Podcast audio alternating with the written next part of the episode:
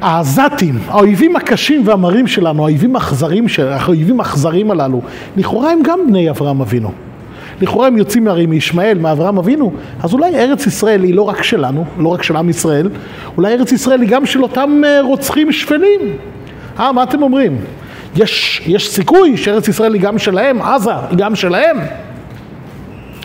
אז חבר'ה, אז תרשו לי כמובן לעשות ספוילר, לא התכוונתי לשאול ברצינות, אין כמובן שום שאלה, ברור לחלוטין, ברור כשמש בצהריים, ארץ ישראל כולה, מתנה, מתנת עולם, מאלוקי עולם, לעם עולם, לנצח נצחים, כולה ארץ ישראל כולה שייכת אך ורק לעם ישראל. ואם אנחנו נעיין בפרשת השבוע, פרשה, פרשה שלנו חיי שרה, נראה עד כמה שהפרשה מדגישה את העניין הזה, כמה שארץ ישראל היא אך ורק, אך ורק של עם, של העם היהודי כולו, ורק של העם היהודי.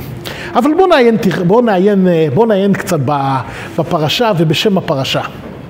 חיי שרה. יש כאלה שחושבים שקוראים לפרשה חיי שרה, כי כך מתחילה הפרשה, והיו חיי שרה מאה שנה ועשרים שנה ושבע שנים. אבל האמת היא שכמובן כותרת, אם אנחנו קוראים, אם עם ישראל קורא לפרשה הזאת חיי שרה, זאת אומרת שהשם הזה מבטא את המהות, מבטא את המהות של הפרשה כולה. הרבי מליובאוויטש באחת משיחותיו הקדושות שאל, לכאורה אין שם שהכי לא מתאים לפרשה יותר מחיי שרה. זה השם לכאורה הכי הכי לא מתאים לפרשה. הפרשה כולה עוסקת בתקופה של אחרי מות שרה, לאחרי הסתלקות שרה. ולמה פרשה שעוסקת כולה באחרי, באחרי הסתלקותה של שרה, למה תקורא לה חיי שרה? ואפילו בוא נתבונן עוד טיפה, בוא נתבונן לעומק. בעצם את פרשת חיי שרה, הפרשה הזאת מוחלקת, בגדול לשלוש נושאים.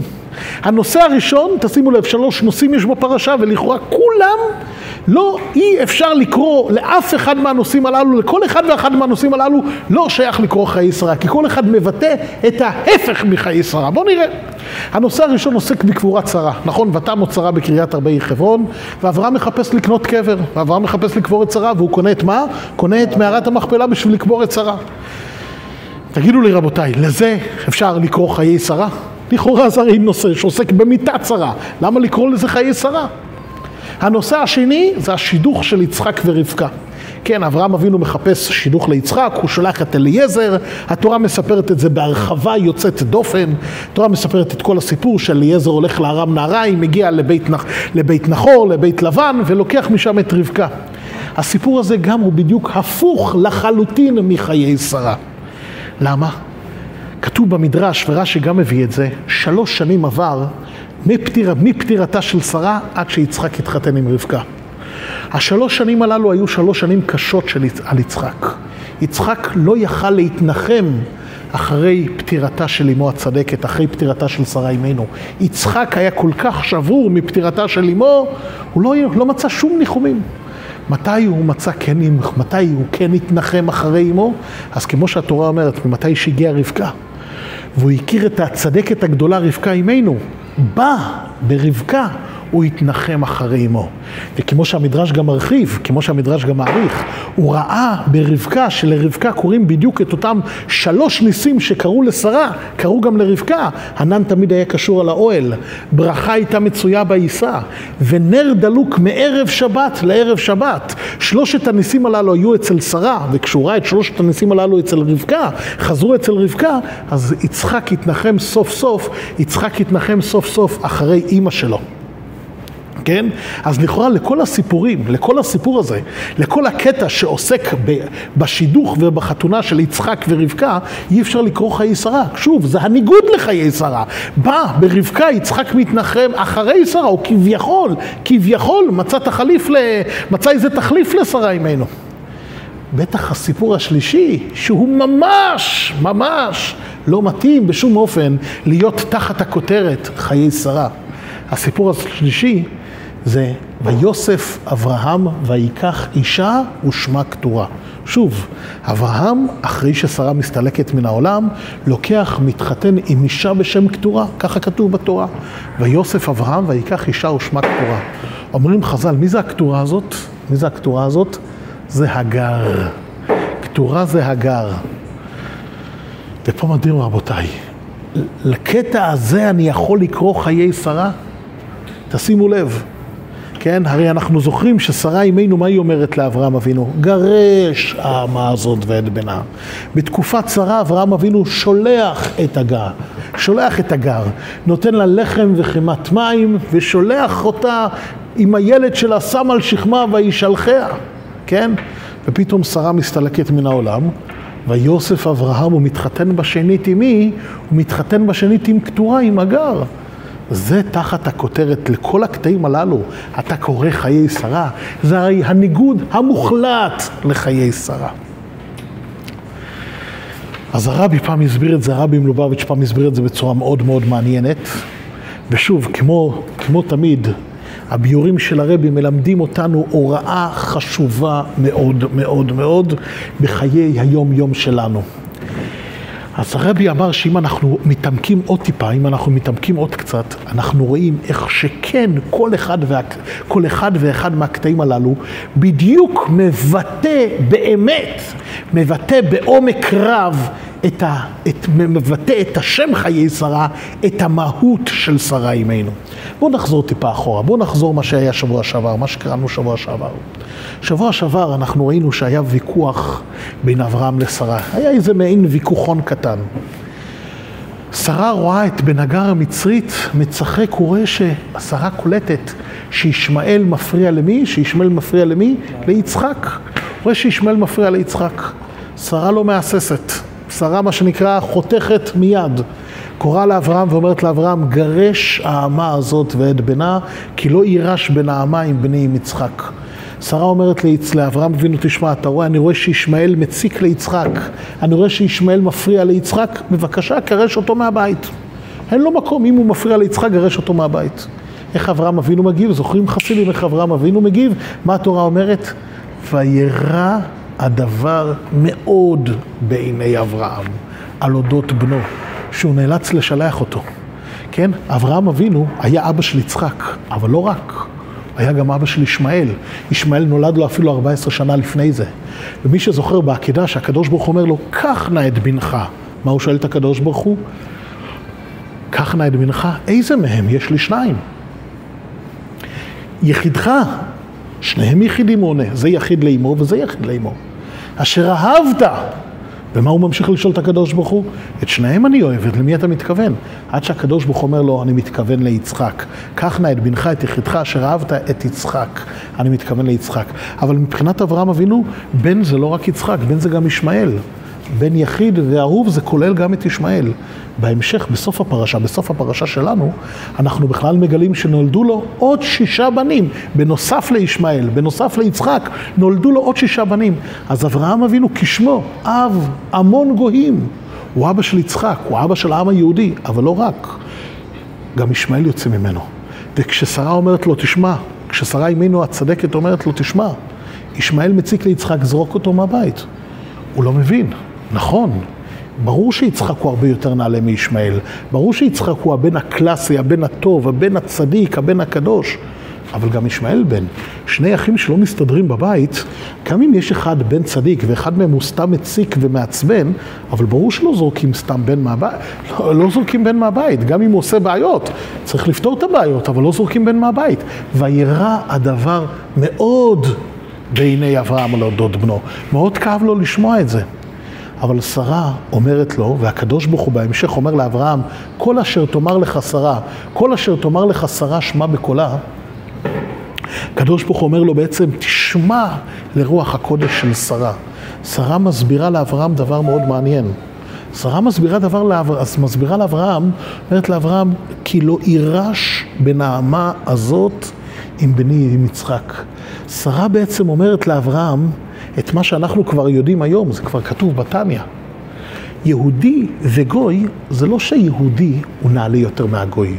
זה לא שהיהודי הוא טוב יותר מהגוי. זה לא שהיהודי הוא משהו יותר מוצלח מהגוי. לא. זה מהות אחרת לחלוטין. נכון שבחיצוניות שלהם יש תרי"ג איברים, רמ"ח איברים ושס"ה גידים, נכון, בחיצוניות הם נראים בדיוק אותו, בחיצוניות הם נראים, בחיצוניות הם נראים בדיוק אותו דבר. אבל המהות שונה לחלוטין.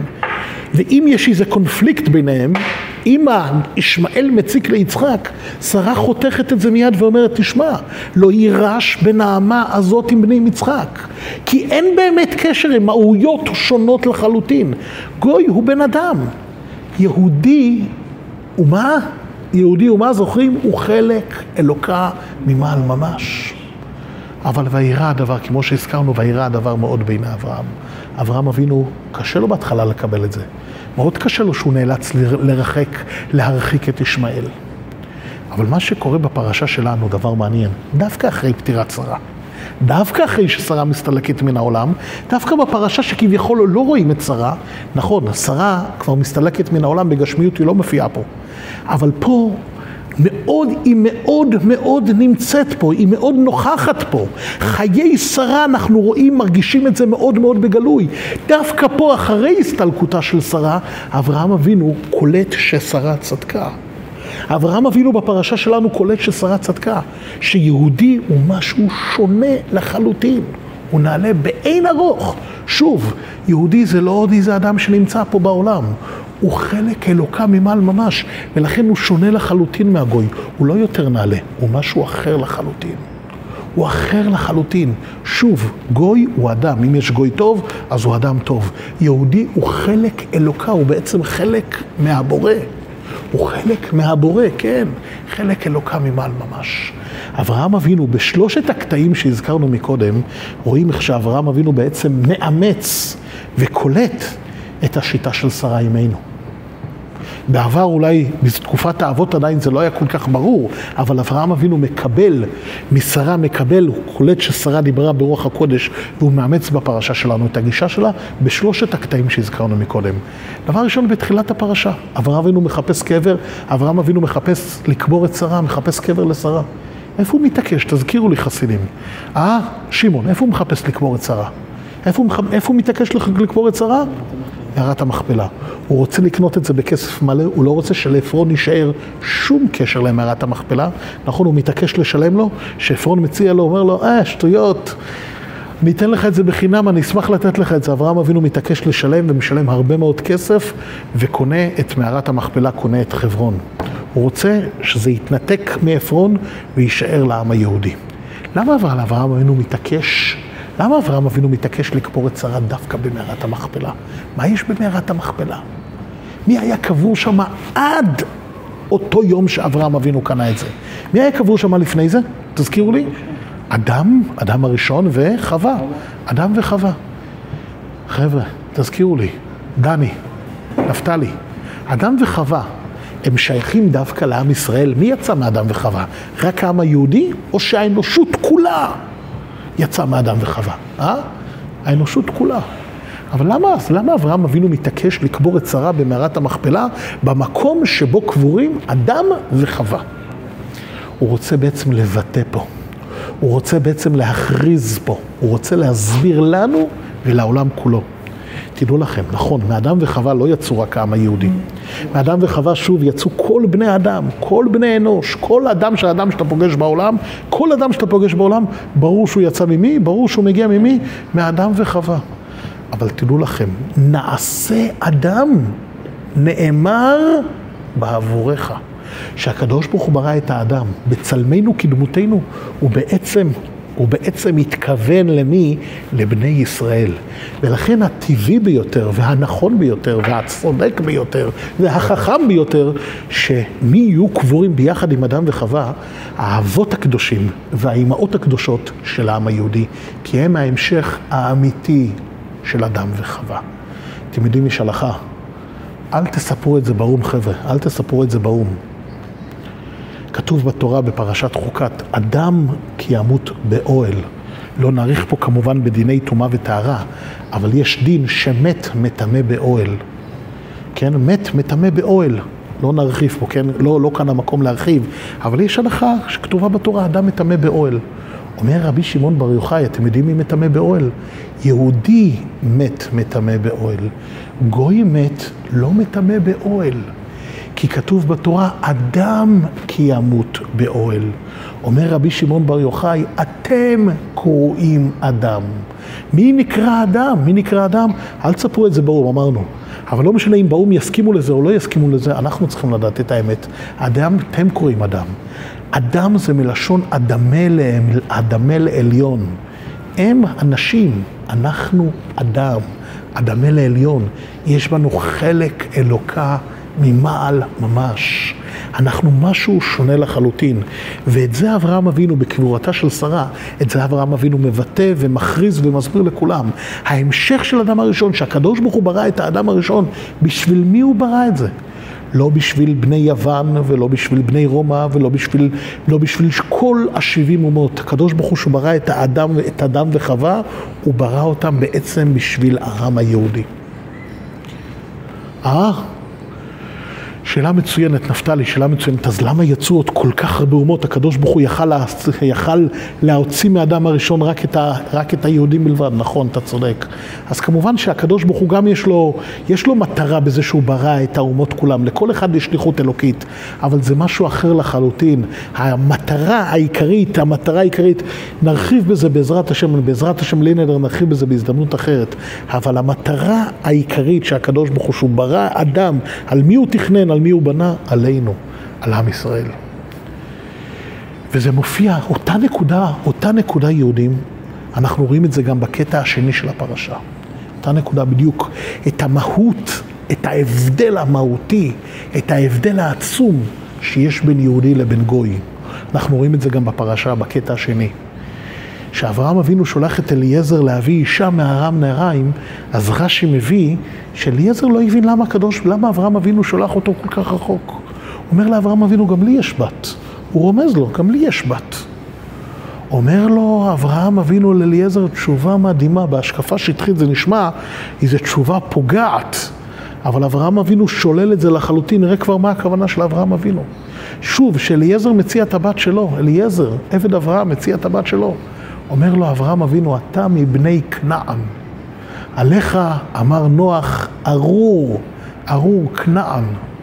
אי אפשר להדביק, אי אפשר לזווג, אי אפשר לחבר את הארוך, את הארור לברוך.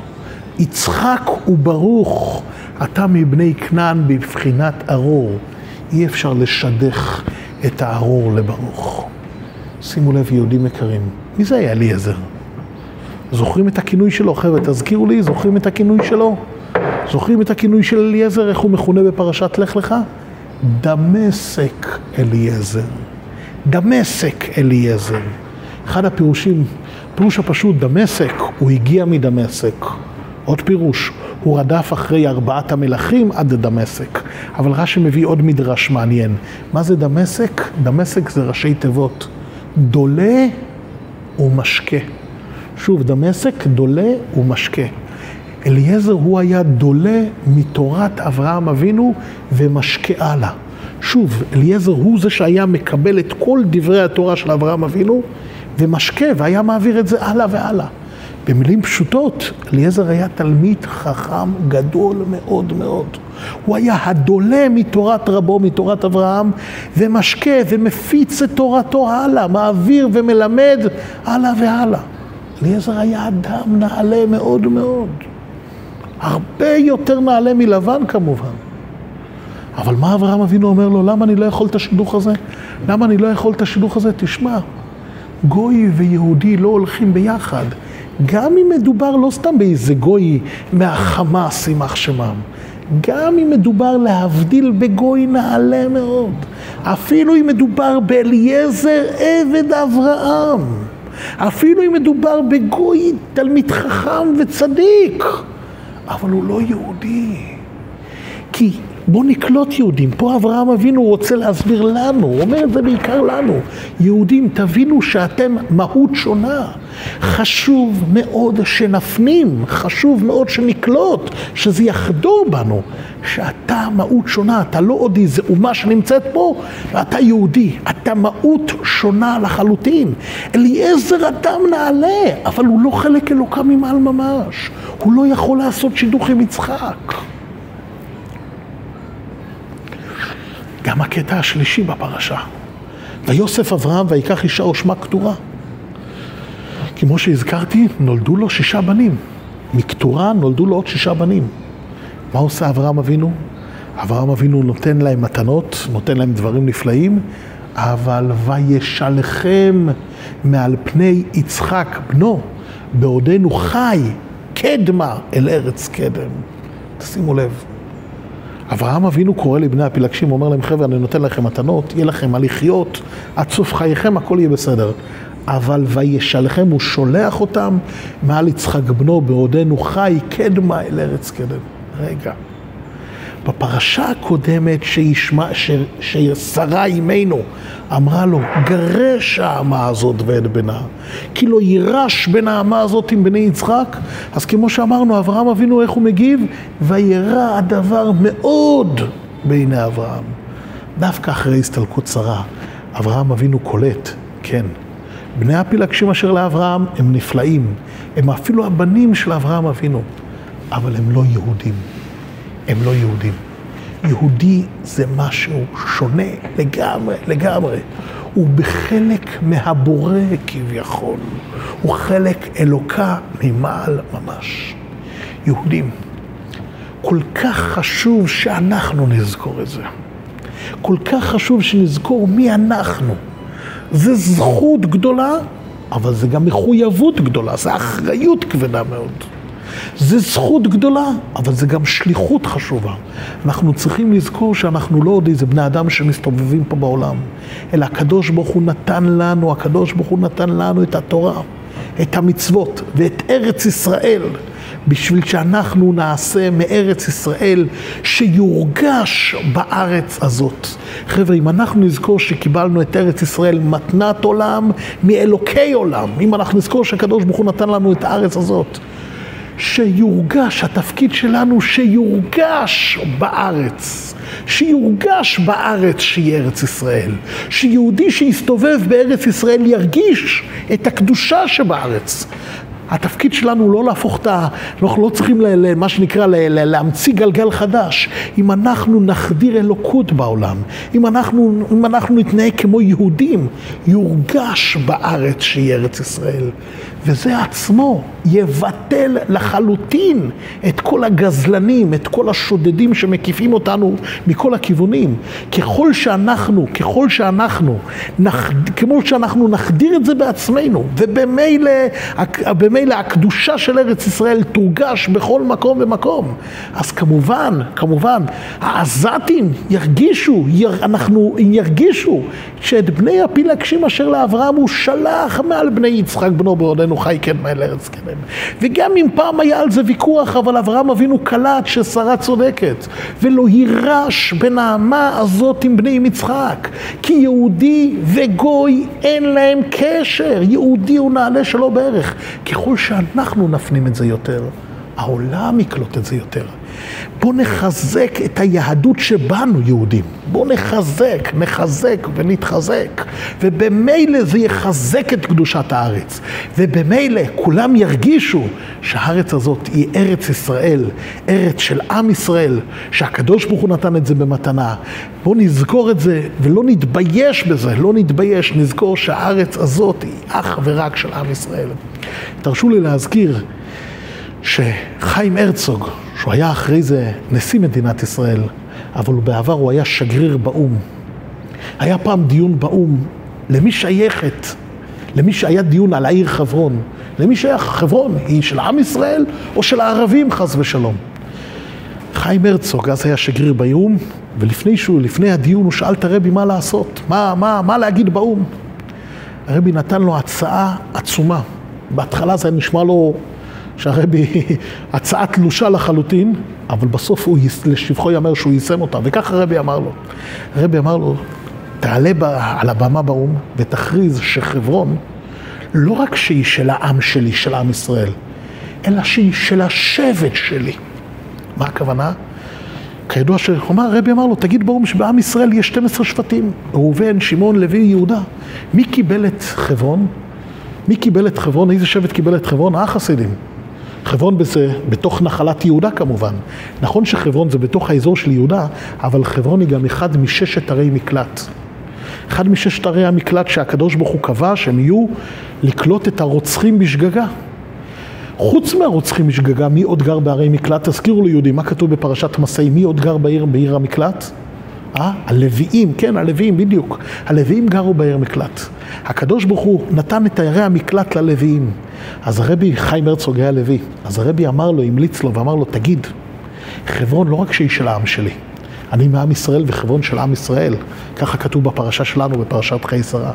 אלא בעם ישראל גופה, אני משבט לוי, וחברון היא של השבט שלי, של שבט לוי. כמובן שאנחנו לא מבטרים עליה בשום אופן.